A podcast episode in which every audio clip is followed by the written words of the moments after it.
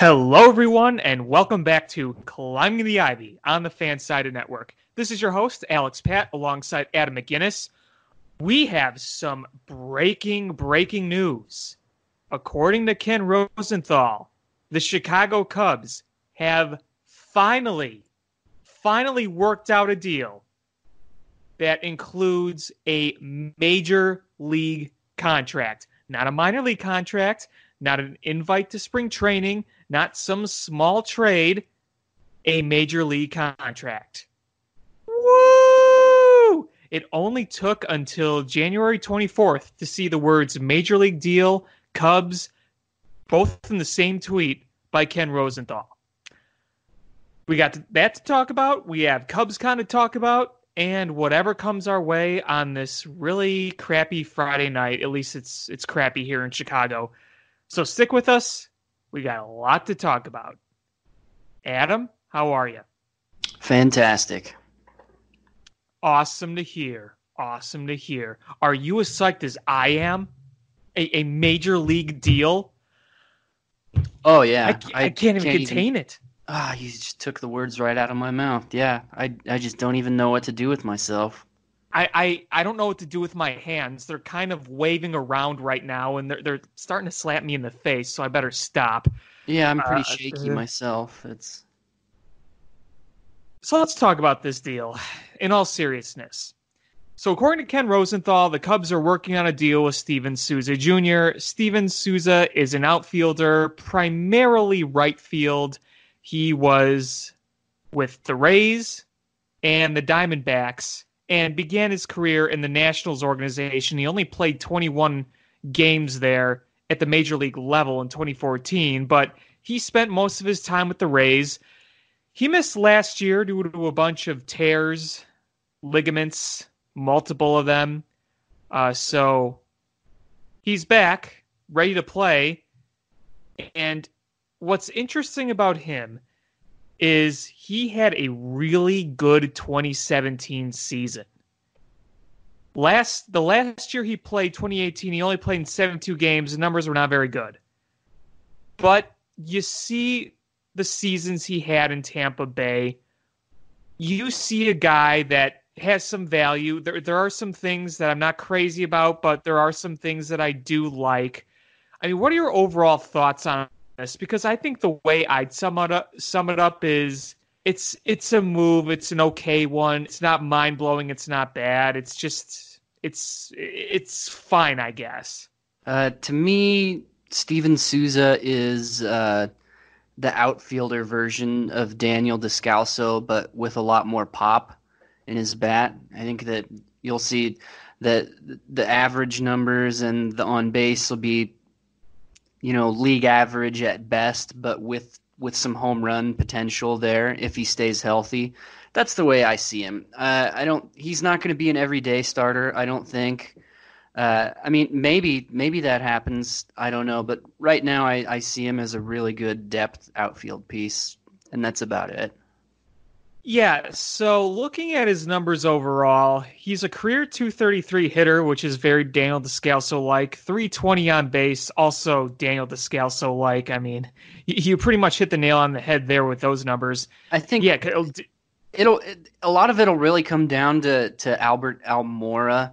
Um, if Almora can can be a 280ish hitter, then I think he can get some serious playing time if he's going to perform like he performed last year, then I think maybe you see the Cubs entertain the idea of moving Heyward to center field and having Souza be the primary right fielder. I I could see that being a possibility.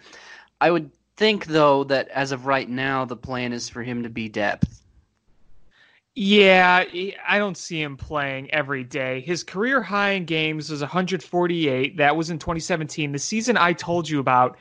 And you know, it's it's funny. You look at the average and the on base; they're literally identical to Daniel Descalso, but he's a career 103 WRC plus. In 2017, he was a 121 WRC plus, and this is what really catches my eye. He was a 3.8 fWAR player that year. Now, I think it might be fair to say that that was a career year for him, but if you look at the seasons prior to that. The year before, 120 games. He was a 0.9 fWAR. So, I mean, pretty average. Yeah. And the year before that, 1.5. Now, okay. Jake Meisner, our great editor in chief, tweeted this out where he said, Too many comps have been made to Nicholas Castellanos. Now, I, I'm I'm just gonna say this, and I am not saying he's anywhere near as good as what I think Castellanos could be. I mean, Castellanos is gonna be an everyday player. Souza is not. The 1.5 fWAR in 2015 is around where the projections are for Castellanos this coming year. But even so, that 1.5 fWAR year in 2015 with the Rays, Souza hit 225, 318, 399. I think you're going to see better numbers from that from Nicholas Castellanos. I, the nice thing that I can say, which you kind of mentioned about Souza, is he he has some pop in him. He hit 30 home runs in 2017. Yeah, he's he's got some decent pop to him, which can give him some some added value. Obviously, his career OPS is just above average. He's not going to hit for average. He's not going to be an on base machine. It's yeah, it, it is what it is, but And he's definitely not terrible. that's why I see him as depth because w- when you look at Steven Souza's numbers and what he's accomplished, I really don't see anything that the Cubs don't already have somewhere else. In fact, when I look at Steven Souza's 2017 slash line, it actually reminds me a lot of Kyle Schwarber. And obviously, you've got more pop potential in Kyle Schwarber, but hitting around 240, getting on base at a 350 ish clip, hitting a lot of homers, that's Kyle Schwarber. Mm-hmm. Sure, I, th- that's a good point. And the the other thing that I think is really important to remember, and this was talked about by Theo Epstein recently, uh, when we're talking about this outfield, right now the starting center fielder on the depth chart. I don't know if this is going to be what David Ross is going to is going to go for, but we also got to remember Ian Happ is still a thing. And I do think there is still promise with Ian Happ. You look at his career numbers, you see the strengths and the weaknesses, and if you cut down on the weaknesses, then you see a lot of the strengths come through. It, it would not be surprising to me to see Ian Happ have one of the best offensive uh, seasons among outfielders next year. I mean, the competition you're going against, Kyle Schwarber is going to be the big bopper. I think he's going to be the guy who drives in the most runs, hits the most home runs. I think Ian Happ can be a guy where you're nice and balanced, where you have pop, you have on base, and Schwarber can get on base too. But I think Ian Happ can really take a step next year. Jason Heyward will put up solid numbers, but he's not a big power guy. Souza, uh, we'll see with him. He's coming off a major injury, so we'll really see with him. Yeah. And then you have what what's left. You have a bunch of guys that may or may not make it, or may just play there sparingly, like Albert Almora. You don't know if he's going to make the roster or not. If Right. if Hernan Perez makes it and he plays every now and then, he's going to be playing very very sparingly. And Kris Bryant's probably not going to play in the outfield as much. It just So there's more, a lot of things to think about. More and more Albert Almora kind of feels like the odd man out there. But I mean, and going back to Ian Happ again, I I think the problem with Ian Happ, he's got some holes in his swing still. Uh, that he's going to have to figure out because as it stands right now, there's really nothing that Ian Happ brings to the table that the Cubs don't already have uh, with Kyle Schwarber or Steven Souza. I mean, Schwarber really is at the plate just a, a better version of Ian Happ. Low average, decent on base with some pop. Uh, so there, Ian Happ's got to figure something out to set himself uh, apart from the crowd. Give give David Ross a reason to keep him around long term. I think if he cuts down a bit on the strikeouts, I think he can be a, a better average, not a good, good or great average hitter, but a better one. And Yeah, league I- average we've seen that okay. power. Yeah. Right, we've seen that power. I, I think I think there's still a lot of potential in Ian Happ, and I, I think he's got a great eye at the plate. It's not that he swings at pitches outside the zone; it's where he can't hit him in the zone. Yeah, he doesn't exactly. swing at pitches outside the zone. He has the good eye. Yeah, it's I- that that high strike. I think, if I remember right, is is what he struggles with a lot. definitely one of the struggles in his swing. And I think looking at this outfield as a whole, kind of talking about it for Cubbies Crib now, on uh, writing for it, I think you're going to see a lot of platooning this year. I think you have the opportunity to platoon guys in right field and center field. Now, obviously, Happ is a switch hitter, but in right, if you do more platooning with Heyward and you play to his strengths and you use Souza in certain situations because you'll have Heyward a lefty and you'll have Souza who's a righty. So if you need a platoon there, you can because uh, he is primarily a right fielder. Or if there are days you want Souza and Heyward in the lineup, you could slide Heyward over to center field if needed, kind of like you hinted to earlier. There's there's going to be there's going to be a lot of shuffling, I think, in the outfield. It's just for me the biggest concern with this move personally, and I think other people would agree. He's another guy that strikes out more than you'd like, and I think. Yeah one of the biggest things the Cubs need moving forward are more guys that could just make better contact. Unfortunately, I think you're right. I think we will see a lot of platooning in the outfield. I'm not a big fan of that, especially for this team, because the Cubs in particular, the last couple of seasons, have really struggled with consistency. And when you're platooning guys, it's hard for them to get into a rhythm. Uh, and and so I I just don't know that that solves their problem. I would rather you you find your set of guys and and just have those be your primary three. Uh, shuffle guys in and out late in games or, or you know every few days as you need to. But I just personally I'm not a big fan of seeing a different outfield lineup every day. I don't think that helps guys get into a decent rhythm, but that's just my opinion. I think it depends on who we're talking about because if you're talking about a guy like Ian Happ, if he's going to become what we want him to be, he's going to be need to be playing more often than not.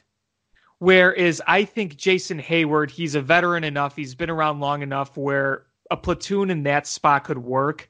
Especially for a guy, even if he doesn't start, you want to bring him late in the game for defense or a pinch hit. It's nice to have. I think it's good to have depth like that.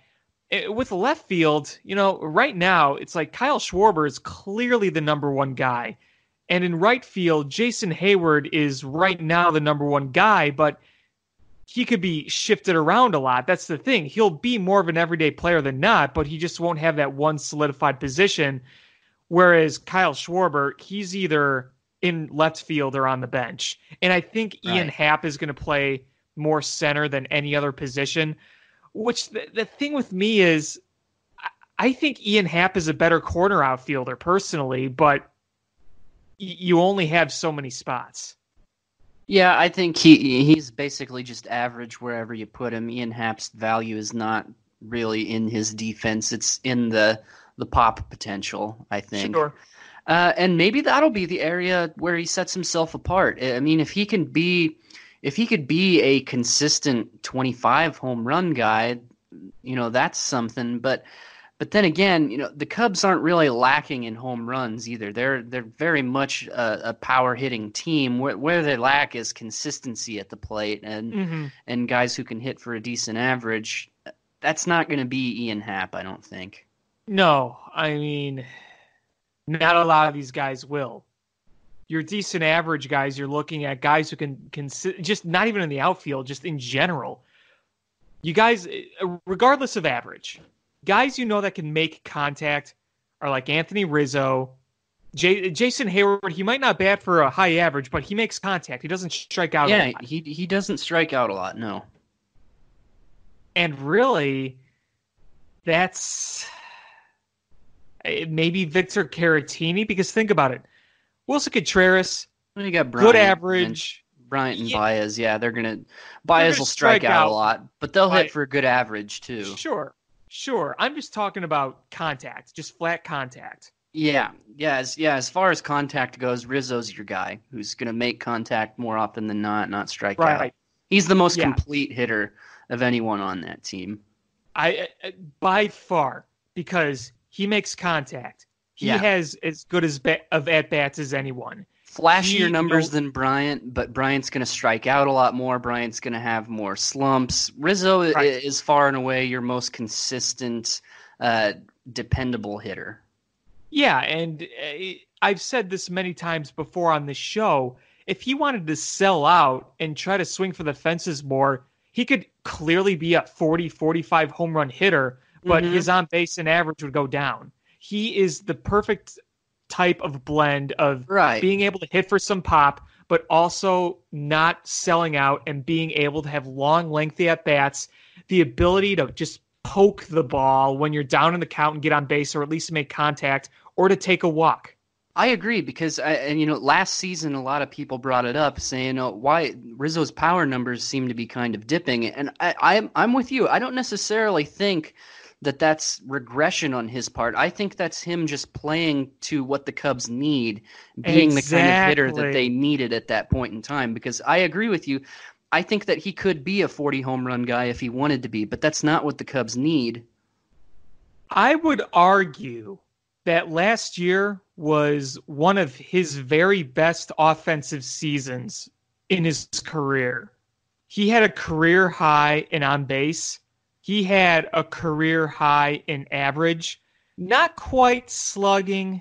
Wasn't quite there, obviously. I mean, it- that shouldn't be a surprise. Not quite in WRC plus, but I mean, still, he his WRC plus last year was over 140 for the first time since 2016, since they won the World Series. Uh, the slugging was above 500 for the first time since 2017, which is not a long time, but I'm just saying uh, his WAR, his F WAR was 4.0. Again, not his highest, but all things Yeah. considered, it was I one of his, his best offensive seasons, just Yeah. from an approach standpoint. So anyone anyone who's overly concerned about Rizzo's power numbers dipping, you can just go to his baseball reference page and you can notice the trend. As his power numbers go down slightly, so do the strikeouts significantly. And i- i- if it was just regression, if it was purely regression, I think you'd see the same strikeout numbers. But his strikeout numbers are going way down. I mean, you pair last year's slash line with just 86 Ks, that's really, really good. Yeah. Yeah, exactly. I mean, think about it. It's hard to hit a home run when you're down 0 2 and you're choking up on the bat. A lot of guys will strike out. Rizzo will just choke up on the bat and poke it somewhere. It's it's really respectable too in this age of baseball when it's all about the home run. I mean, Mhm. i there's such a premium on home runs these days that it's all about the long ball. yeah, that's that's very So- true. To to willingly give that up in this era would be tough, I would think, when you know that you have the potential to uh, to keep up with these 40, 50 home run guys. Because look, 20 when you match everything together and you balance everything out with Rizzo, 27 home runs is nothing to be ashamed of. It, it No, may not, not at look all. may not look as good in this day and age, but I mean, think about it. Well, it's it's all about context too. I mean, it, it 27 home runs. The way you look at that, it depends on what team you're on. The Cubs have a lot of home run hitters, so 27 Mhm. home runs out of Rizzo is perfectly fine. I Mm-hmm. mean, if you're on a team where you don't have a ton of home run hitters, then then 27, if that's your best, is going to be kind of low. But you've got a lot of pop out of most of the Cubs lineup. And you look at those 27 home runs and you think, okay, the guy's got good power. But the thing is, if you watch him hit home runs, he can destroy the ball. I mean, Oh, yeah. you you th- you look at his numbers and say, oh, you know, he probably hits like line drives over the wall, just kind of low line drives like an Ernie. Bank. No, he can hit some absolute titanic blasts. His power yeah. swing is elite. He just doesn't always break out the driver when he knows he can shorten up, lengthen the at bat, and have a higher chance of getting on base. Yeah, he, I he think plays. that's the way to put it. Yeah, I think he just plays smart baseball. So going, you know, rounding this all together, there's not a lot of guys that have that kind of approach, especially not on the Cubs. It, it's a special approach, and he's far and away the best professional hitter now. You had a guy in Ben Zobrist who could do that, but he's gone now. I mean, losing him just contact wise and approach wise, they're going to miss that. And you know what? They really missed it last year when he was gone all those months. Yeah, I mean it. That just goes back to what we've been saying all along: is the Cubs are really hurting for better contact guys. Right.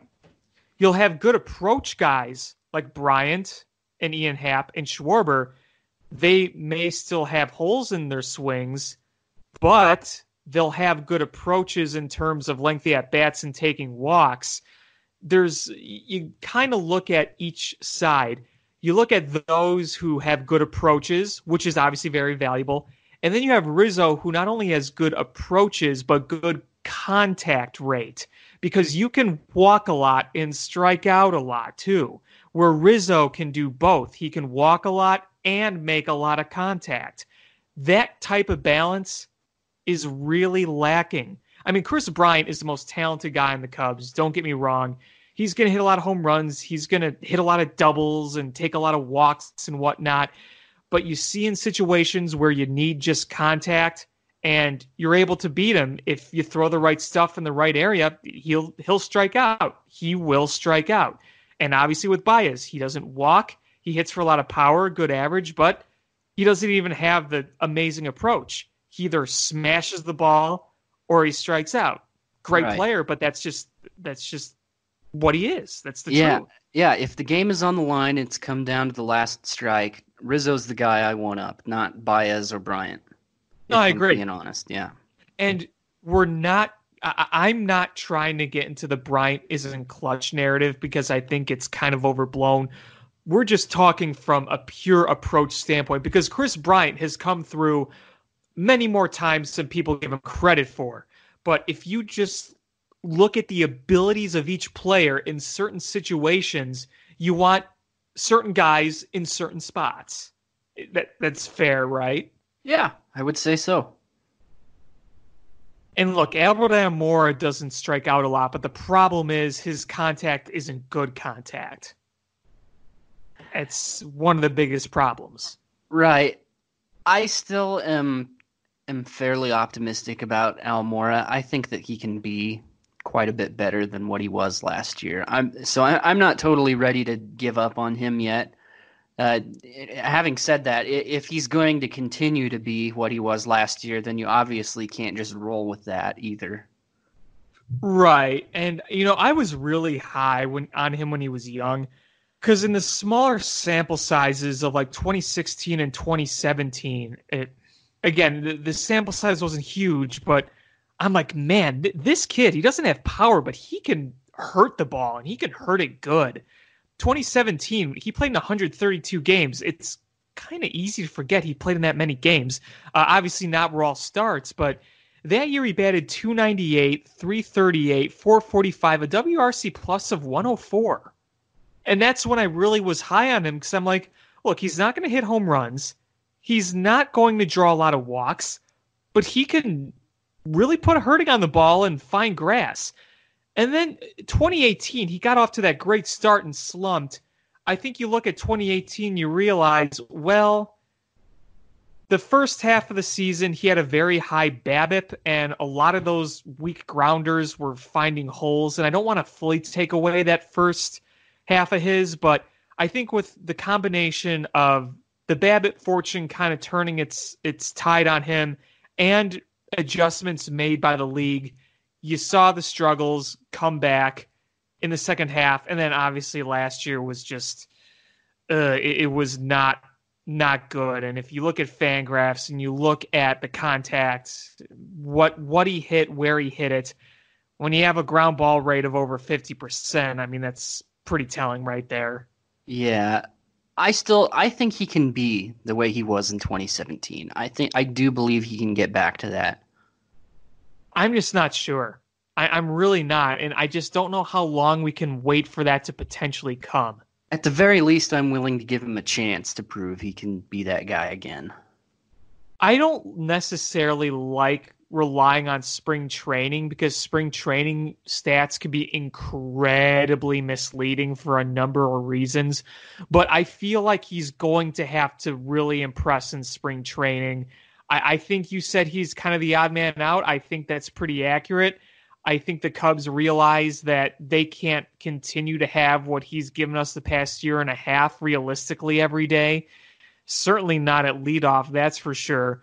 But he's got to at least build some confidence, and you want to see him just hit the ball harder and not on the ground.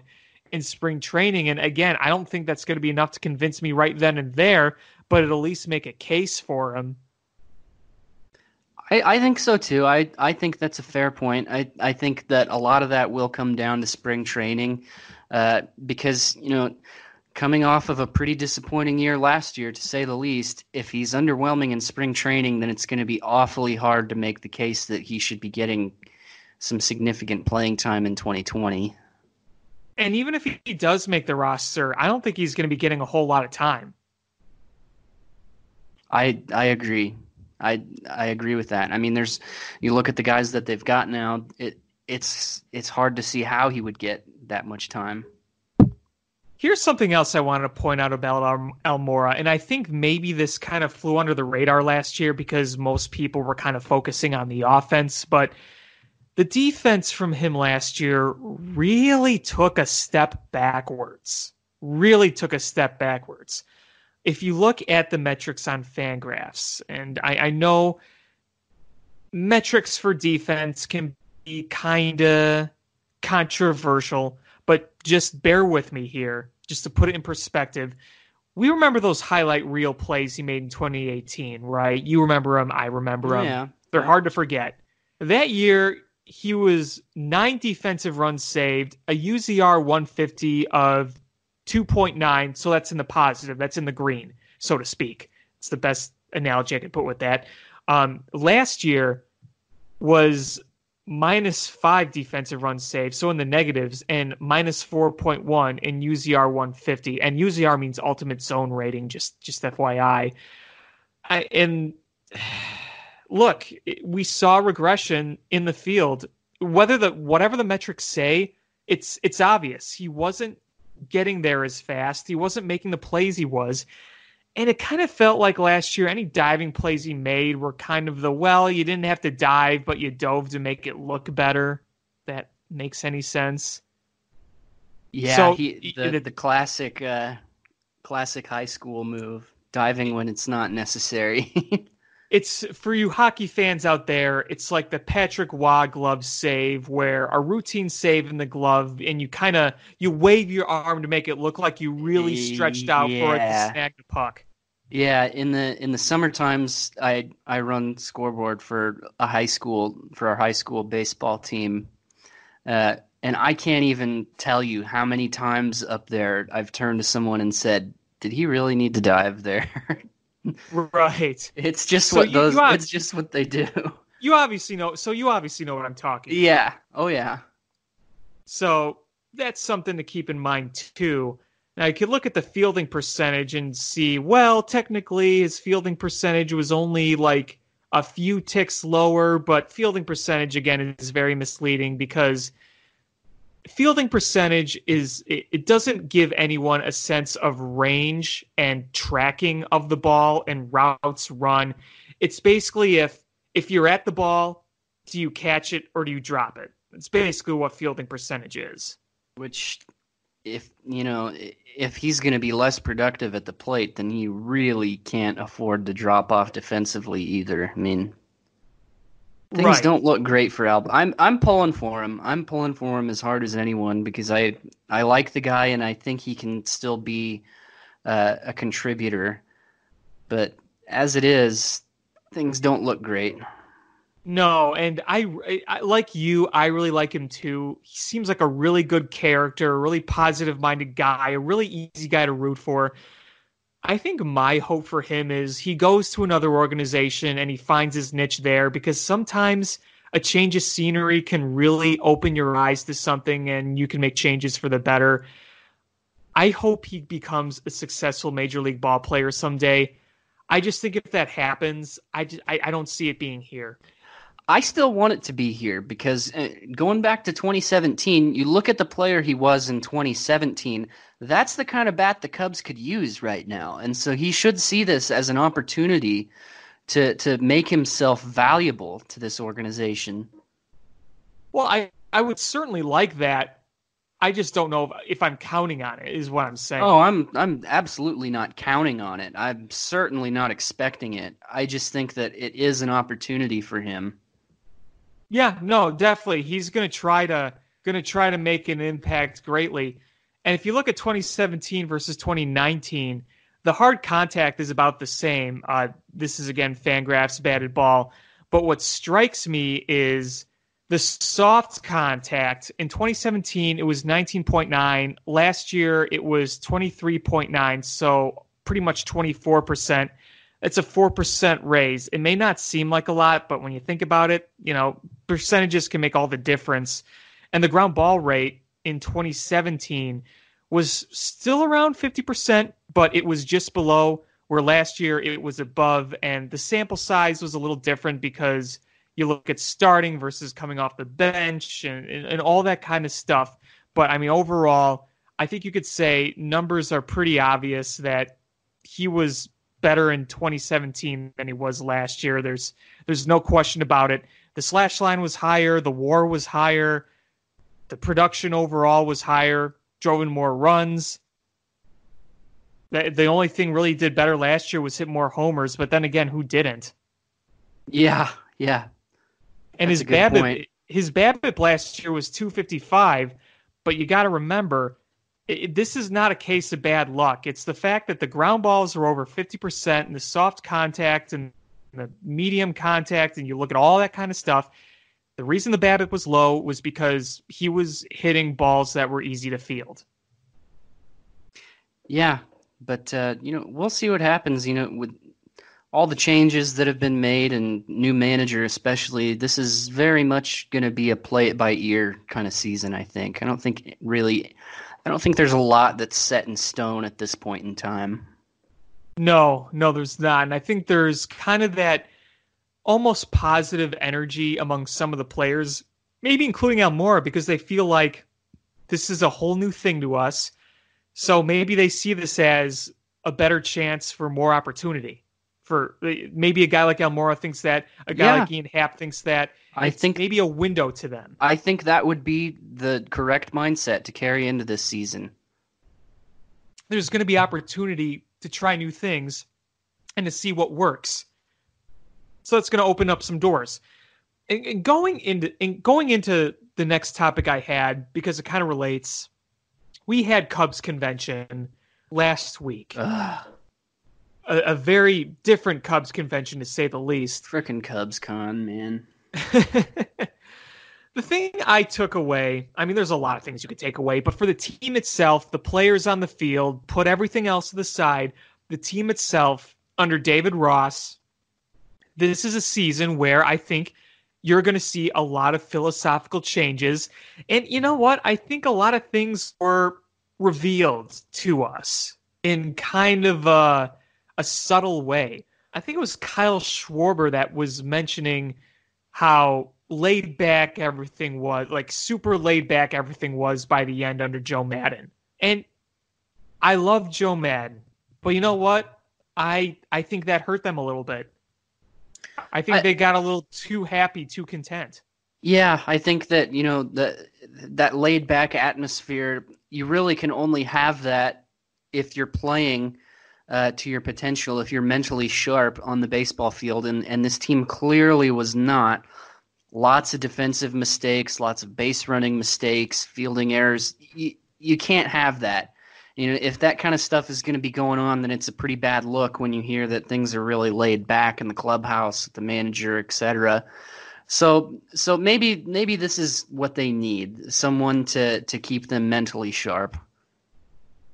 So this week, and I'm sorry, Adam, I'm going to go back to a quick hockey analogy here. My apologies. Yeah, go go for it. Go for it. You know what? I, I respect hockey. There, there's a lot of sports that I don't watch, uh, hockey being one of them. But I, I at least respect hockey. That's that's a man's sport. You know, out there on the ice, beating the crap out of each other. I I like that. I as opposed to soccer. You know, that's that's where that's where they, they lose my respect because you know what what can you do the very second you can stand up as an infant? You can kick things. You can kick crap.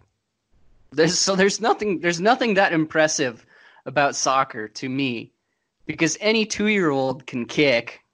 Am i right or am i right?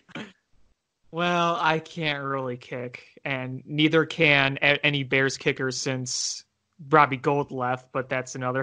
That's I mean, another uh, story. Am I wrong though? Any two year old can kick a ball. Show me a two year old who can throw a baseball or catch a baseball or throw a football or shoot a free throw. Okay, I'm gonna just say okay, boomer, and shut down Adam now. That's fine. That's fine. I'll take that. I'll take that as a compliment, actually. Okay, okay. But uh, anyway, going back to my hockey analogy, uh, this week I was at the Blackhawks Panthers game, and that was the great return of Joel Quenneville, the coach that led the Blackhawks to three Stanley Cups last decade. Three Stanley Cups, five trips to the Western Conference Finals. And you know what? They were robbed of a fourth cup. That's a rant for another time. But anyway, you still won three. You won more than any other decade and this is not me trying to say like I'm anti Joe Maddon, but I think you look back at the 10 years of Joel Quenneville and Joe Maddon, and while Joe Maddon's accomplishment is much more historical, I mean, just on the whole sports spectrum, baseball's a bigger sport than hockey. The Chicago Cubs winning the World Series was bigger than a Blackhawks Stanley Cup, you know, worldwide, a bigger story but you see the real difference between two guys like that. Joel Quenneville did not let the team be satisfied with one Stanley Cup. He did not let things get too laid back. Quite the opposite, actually. His mustache would go a flaming when he wasn't uh-huh. happy. That man kept everyone in check, everyone ready and he went on to win multiple championships. In an era of sports where winning multiple championships in a short amount of time is incredibly difficult. And I think Joe Maddon will go down as one of the best coaches that this city has seen. But Joel Quenneville is arguably the second best coach in this city's history. And you can see the differences between the two. And I just think my overall point is that you can't just be satisfied with one. You can't get too laid back. And I know Joe Maddon has always been a more laid back guy. I just think that from what we've heard, from what we've observed, and we'll never t- truly fully understand what it was like in that clubhouse, but it, it just felt like it got too laid back to a point that was too far. And David Ross is, I don't know if he's going to be a good manager or not, but one thing's for certain, it's not going to be Dave and Buster's all the time in the club in the Yeah. Cubs dugout. Yeah, I mean, when when you start playing poorly and making mistakes all the time, the whole quirky shtick kind of gets old to you. And so I agree, and I I think this is what they need. At the very least, we have uh, the reassurance that things might be different this season, and I think I think that's good enough for now. Right, exactly. I think David Ross has the potential. Again, I don't know if he's going to be an actual good manager or not, but I think you're going to see with a new manager more focus, maybe more discipline. And I guess, like I said earlier, kind of a bigger feeling of opportunity for some of these guys. Things are just going to be different. I think so too. This is going to be a prove it year for a lot of people. I think. Yeah, and I mean, you know, this year they haven't made a lot of moves. We don't know if they'll make many others. Uh, so they're going to go out saying, "Hey, we are essentially the same team last year. We failed last year. We completely failed. It doesn't matter if we were still above 500. We failed, and we're going to go out and show the world that we can still be here. Whether or not they will is up for debate. It, we'll only see when it actually happens. But I think there will be a more sense of urgency or hunger. And I know we said that in years past, but it feels more true for some of these guys when you have a new philosophy in place and a new uh, captain at the wheel. I agree, and, and I like it. I, I think it, it adds a little bit more excitement this year because I, I know going into the 2019 off season, you know, it it really felt like more of the same was coming. And it feels a little different this time. I I think there's a lot of reasons to be optimistic, also a lot of reasons to be nervous, but Mm-hmm. overall I I'd say you know none of us really knows what to expect out of the Cubs this year, and to me to me I, like that. You like a mystery. You like Yeah, a little a- bit of it's a- suspense. Yeah, it's a sign of hope. It's an interesting take. I, I personally, my money is not on the Cubs going on a deep playoff run this coming year, but I also sit here and say, well, it, the projections don't look fantastic. I there's a lot of holes on this team, but I think there are areas we'll see improvements. I just my my big thing is is it enough to beat the top competition in the National League? A few years ago it was, now it's it's probably not. I mean, right now you got to imagine the Dodgers are the favorites in the NL. The Nationals are going to be right up there. The Braves are going to be right out there. The Cardinals, I think their pitching is going to carry them, but I think it uh, can only carry them so far because I just don't think as of right now their lineup is all that intimidating. But they do have some I good agree. arms. The Reds will be pesky. I think the Brewers will drop off a little bit, but they'll find a way to still be there. You have a great core in place. You just need depth and more reliable arms in the pen, and probably one more reliable starter too. You because because Yeah. here's the thing: the holes the holes you know are are what they are. They're not a mystery. You know where the holes are. You know the holes are in the bullpen. You know the holes are in the depth. You know the holes are lower in the rotation. And you have worries there, but you know you got a great core. And I think it's very reasonable to think that the fundamentals won't be as bad next year because I don't think they could get much worse with this group because the fundamentals in 2019 were terrible. Yeah, that's an understatement, I think. Mm-hmm. Yeah, exactly. So, you know, fresh minds, teaching them how to do things will help. And I think consistency with the hitting coach will help. I, I'm still concerned about the lack of contact guys and the bench, but, you know, I think at least the addition of, Steven Souza will, again, not put them over the top, not make them all much better, but it is it is a decent addition if he is healthy and playing at his at his top level. I think the it, a lot of it it's going to come down to the first half of the season. I think I don't think for this Cubs team to make a significant playoff push, I don't think that they can get hot in the second half.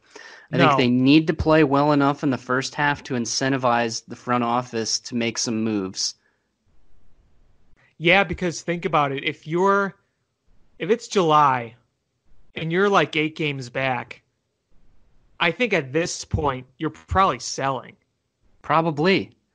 Yeah, that's so that's what I mean. I, I think that they have to be competitive enough and prove that they can make a significant run to pressure the front office into trading for some bullpen pieces or some depth, uh, maybe a, a mid-tier starter. But they've got to prove to the front office that they can do this. Right. I mean, the realistic reality is for me, if the Cubs want to win the division, a lot is going to have to go right. Yeah. I just I would really, really hate to see the Cubs uh, be, you know, like you said, eight or so games back by the trade deadline, and then see the team sell, and then have the Cubs go on a really hot streak in the second half and get close to making the playoffs. Because then everybody's just going to be thinking, oh, God, what if we didn't sell? What if we would have added? What could we have done? I would really hate to see that happen.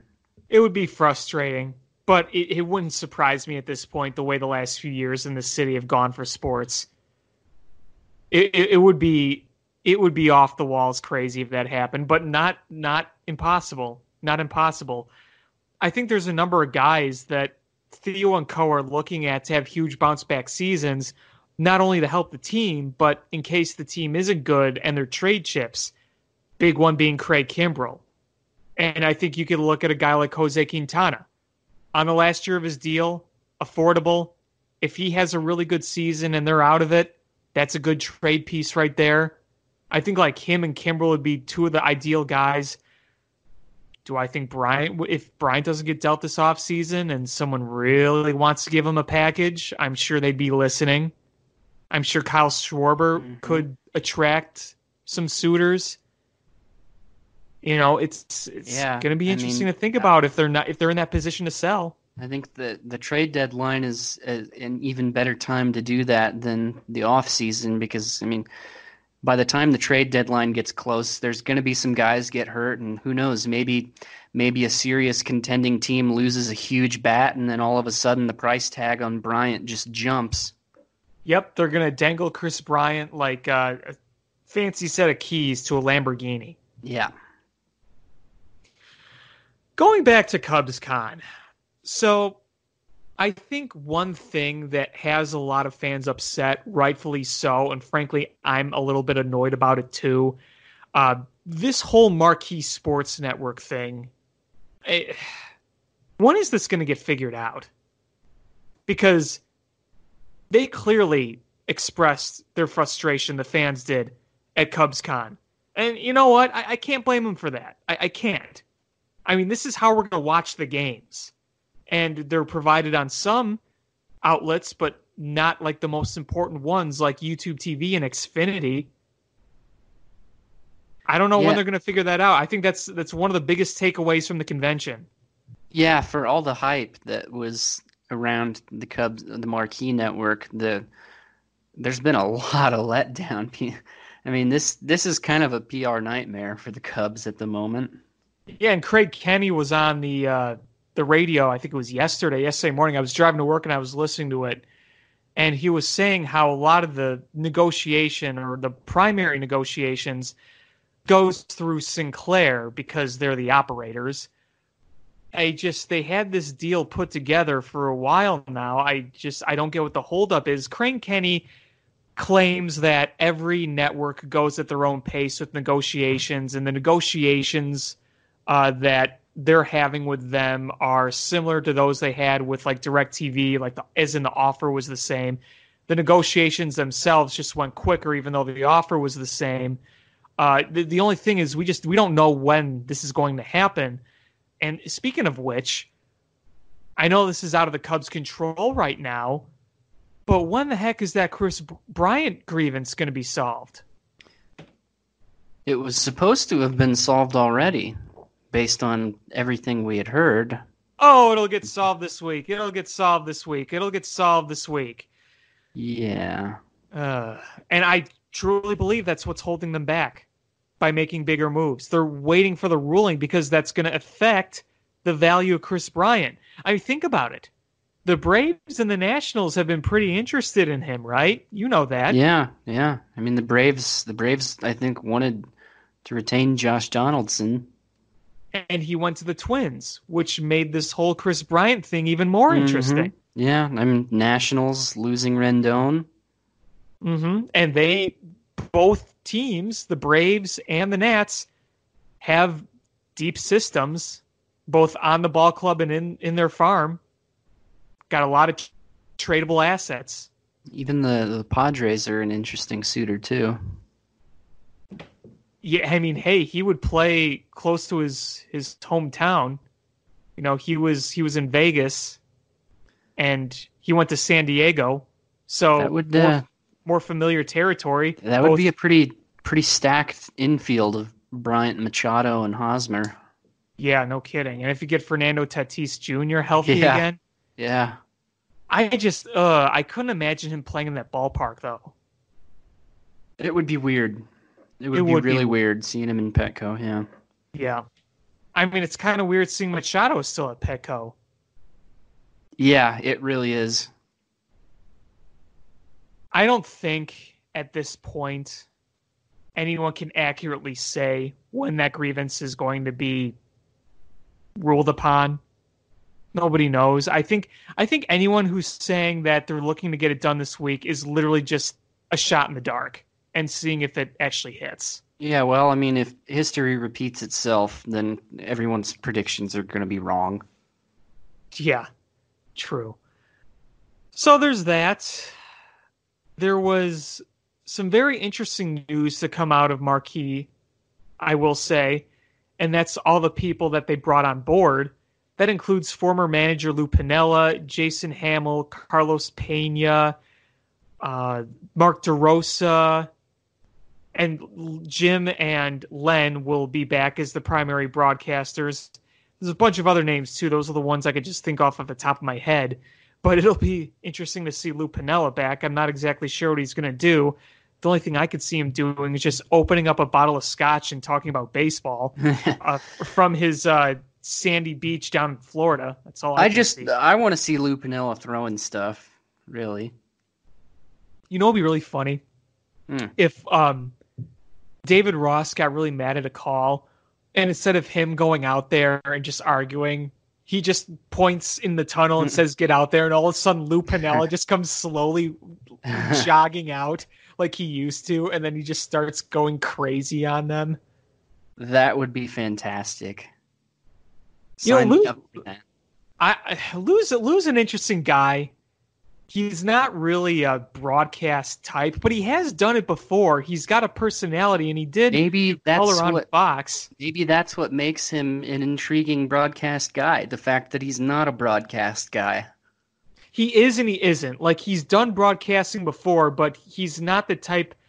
He's not, you know, he's not a, a typical broadcaster with like the really smooth voice and the, That's you know, he he's Lou Piniella, you know. Uh, well, well, that's well. what would be uh, great we- about him. You could, there's a million run of the mill broadcasters. There's only one Lou Piniella. Yeah, he's very, very unique, and I always enjoyed listening to like his rants or when he got angry or when he just said, "Oh, I'm done with everything. I'm just gonna go crack open a bottle of scotch." Uh, uh, well, uh, whatever. You know that- what? That, I- was always fun. I would subscribe to that show. Just an hour of Lou Piniella sitting by the fire, drinking scotch, and rambling about whatever is on his mind. I would watch that. Every episode. Yeah, I would watch that fin- religiously. He has to finish a bottle every episode, a full Let's- bottle of scotch. Let's produce that. I mean, we're All just right. we're cranking out way better ideas than anyone on the Cubs, aren't we? Yeah, I think so. Let's propose this. Let's get this going, and it's going to be the number one program on Marquee that's not a Cubs game. I love it. Ricketts, if you're listening, please hire us. The We can give you all these ideas and more. the Lewin Scotch Hour on Marquee Sports. Oh. Network. It's like you have a bottle of scotch, and like the top And then- cap is just his face. And then after that, we we make our own line of scotch, our own line of Lou Piniella scotch, and along with the TV show, the Cubs will have their own scotch flying off the shelves. Look at this. Look how much money we're making for the Cubs. Think about when you go to Gallagher Way and you go into the gift shop. There will just be a whole row just filled with bottles of that scotch for people to buy. The possibilities are endless. Dude, and think about it. If we get a deal with Binny's Beverage Depot, oh, we're really gonna rake in the dough. Oh.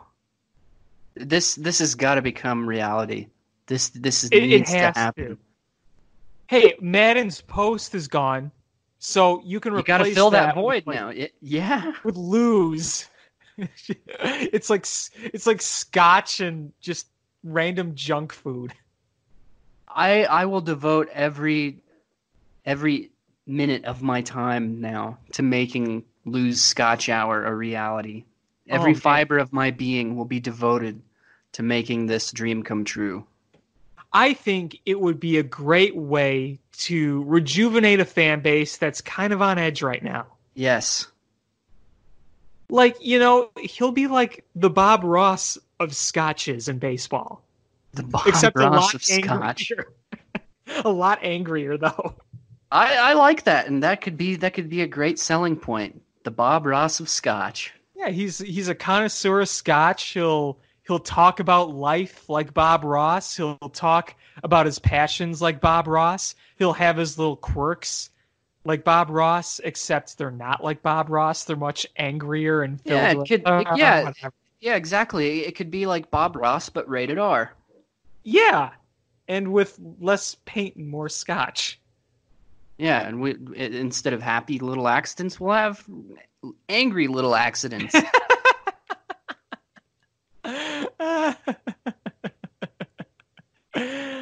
we just come up with the best ideas, don't we? We do. I don't know if there's really anything else I wanted to talk about from Cubs Con because I mean the rest of it was okay. Yeah, we know. Yeah. Fan base is on edge. Cubs Con's dumb. Cubs Con is pretty mild compared to like other conventions. Well, yeah, I mean, I'm not about to t- try to compare it to like a a comic book convention or something like that, but of just- cosplays everywhere. yeah, freaking cosplayers. I just think people view Cubs Con as an outlet for them to voice their concerns, and that's not what it's supposed to be. Well, I think uh, I think it's one of those things where they have the right to be heard. I just don't think it's gonna really change anything. I don't think they do. I disagree. I don't think that the average fan has the right to be heard.